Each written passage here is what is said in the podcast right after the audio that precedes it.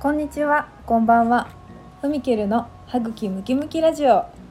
この番組は京都で鍼灸マッサージ師として活動中の私ふみけるが日常の思わずニヤニヤしてしまう話、東洋医学のこぼれ話などを口元ゆるく発信しています。えー寒くなりましたが、皆様いかがお過ごしでしょうか？風邪などひいてませんでしょうか？私はちょっとちょっとだけあのー怪しいです。えーと今日はねお便りいただきましたよ。実は 2, 2通もあの放送を聞きましたっていう報告とあのレターの方もいただきましてもうめっちゃもうめっちゃありがとうございます。本当にこれやる気出ますね。じゃああの一つずつご紹介させていただきますね。今まとめて全部ラジオ聞かせてもらったらめちゃくちゃ楽しかった。シチュー作りながら聞いててんけど、ラジオに聞き入ってニヤニヤしすぎて、工程はちゃめちゃになったけど、最高な時間になりました。ありがとう。また次も楽しみにしてます。とのことです。ありがとうございます。インスタグラムからメッセージいただきました。シチューはどんなシチューができたでしょうかあの硬いものを先に先とか後とかいろいろあるんでしょうけどめちゃくちゃになったそうです、えークリームシチューかな。なんか冬っぽくていいですね。ねシチュー食べたいなって思いながら思う思う。めちゃくちゃになったシチューめっちゃ食べたいです。はい。2つ目のお便りご紹介します。えーこんにちは。いつも楽しく聞いてます。更新頻度が高くて嬉しいです。放送のお題、リクエストしてもいいですか？もし差し支えなければふみけるちゃんが今のお仕事を始めたきっかけが知りたいです。気になる？とのことです。佐々木さん、ありがとうございます。えーと、こちらはね、レターでいただきましたよ。えー私が仕事を始めたきっかけうん。めちゃくちゃいい質問ですね。ありがとうございます。えっとねきっかけっていうとね本当に小さなことも数えるともういろんなきっかけ本当にたくさんあるんですけどめっちゃ長くなりますけどいいですか？えっとね一つ目は私もともとめっちゃ口下手で今こうやってラジオしで喋ってるの信じられないぐらいなんですけどあのね人見知りだし口下手だしもう人に気が使えない不器用な性格やったことがきっかけでもうねあのコツコツ一人でできる仕事をしようと思ってたんですよ昔から。まずねあの大体中学校卒業して高校生になったらアルバイトするじゃないですか。某居酒屋チェーンで働きえー蕎麦屋で働きでスーパーのレジ打ちをし、えーガールズバーでも働きました。もうガールズバーの最低時給で働いてましたけど。そうちょっとえっ、とね全部クビになってます。私全部クビになってますよ。全部向いてませんでした、えーそういうあのあ私はこうもしあの自分がこれができるっていう仕事がないまま大人にな大人っていうか、まあ、成人してで、まあ、結婚もするかもしれへんけど年いった時にね、まあ、パートしようとかって思うじゃないですか。その時に思いつくのってスーパーのレジ打ちかなんか掃除婦かなんかそういうことしか思いつかなかったんですけどあのパートの仕事ってね私多分それ全部できひんって思ったんですよ。そのあらゆるバイトをあのクビになってきて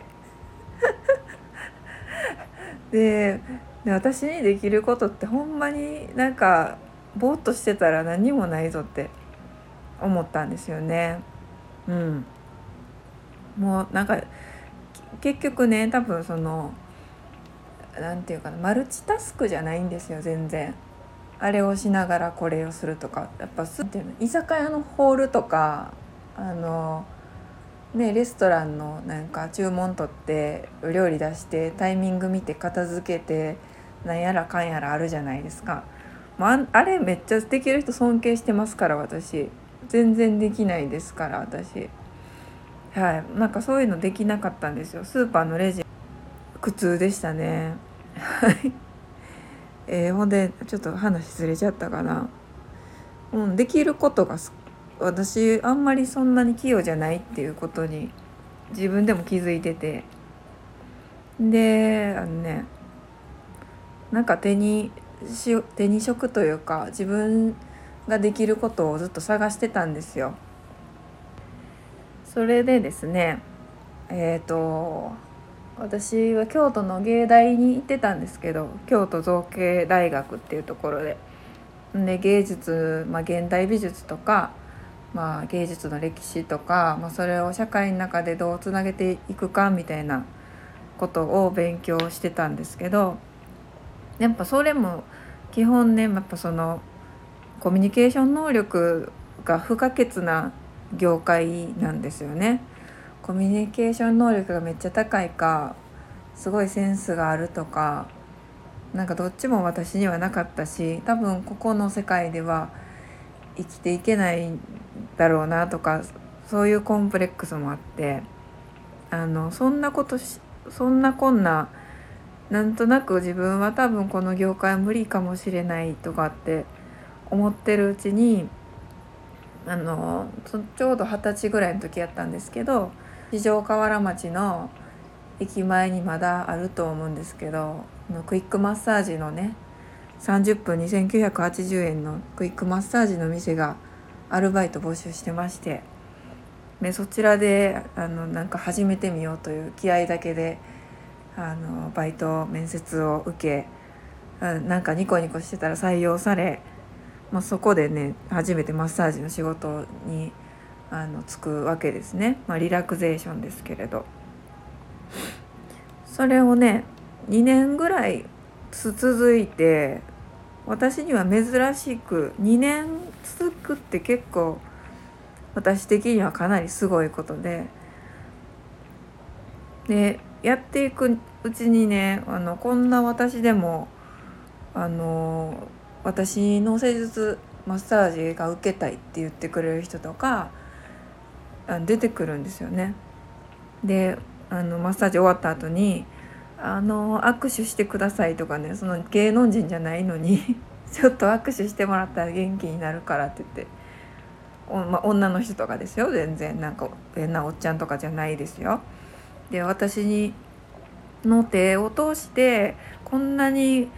感謝されることがあるんだっていうのを実感していくわけですよね。もうそんな経験したらもうやめられないですね。もうぞっこんというか本当にあの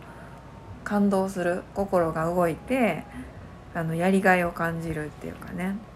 もうそこからもうこれを私の仕事にするって決めました。もう人って体のケアで心がもうパーッと明るくなったりするっていうのをねあの目の前でこう見てきてもうね本当に表情が変わるんですよね。もう暗い感じで来た方がねニコニコして帰っていったりねもうこれってめっちゃすごいことですよ。うん、ほんでももっともっと勉強したいなって思い出してもう人間の体ってめっちゃ不思議って思ってでいろいろ体見てるうちにねあの悩むことも出てきたりとかでこれ一生の仕事にするんやったら本気でなんかちゃんと人のこと勉体のこと勉強しなきゃとも思ったんですよね。うん、で何よりねやっぱりそのマッサージの仕事ってもう力ずくの仕事じゃないんですよ。あの力ずくでやってるとやっぱりあの自分が体壊しますしね、セラピストとして長く続けていけないなと思ったんであのクイックの店じゃなくてもうちょっとちゃんと勉強できるできそうな店に、えー、ちょっと移動してあのすることにしたんです。大学はそのまま続けてましたけどもう大学卒業したらあのマッサージの仕事をしますっていうのも宣言してったんですよ。大学在学中とかねあのもう学校途中でやめようかなとかも思ってたんですけどゼミの先生とかもうその時2年大学2回とか3回とかやったんですけどもう先生のマスゼミの先生のマッサージとか 先生の家に行ってしてしたりしてちょっとお小遣いもらったりとかで、まあ、現代美術のアーティストさんとかのマッサージしたりとかね。なんかやっぱ制作し続けるってすごい肉体労働なんでね。あのそういう方のマッサージさせてもらったりとかしながら大学卒業してで、えー、祇園のあの老舗マッサージ屋さんがあるんですけどあの日吉堂って言ってねこれ名前言っていいんかな。あのもう創業60年とかいうもうかなり、まあ、歴史のあるマッサージ屋さんがあって、まあ、そこにあの入ることになって。でそこでねもうまた強烈な出会いがいっぱいあって今に至るんですけれどもうねこれもうもう話し出したら1時間番組になってしまうんですけどまた、うん、その話はまあ後々させてもらおうかなと思ってます。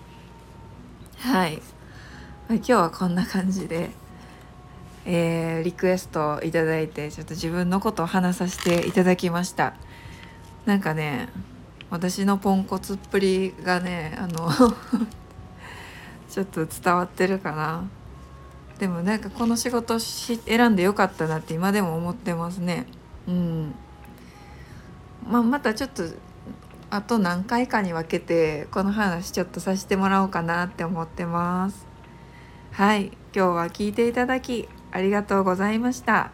えー、またまたリクエストお便り募集しております。歯茎ムキムキラジオのふみけるでした。ありがとうございます。ではまた。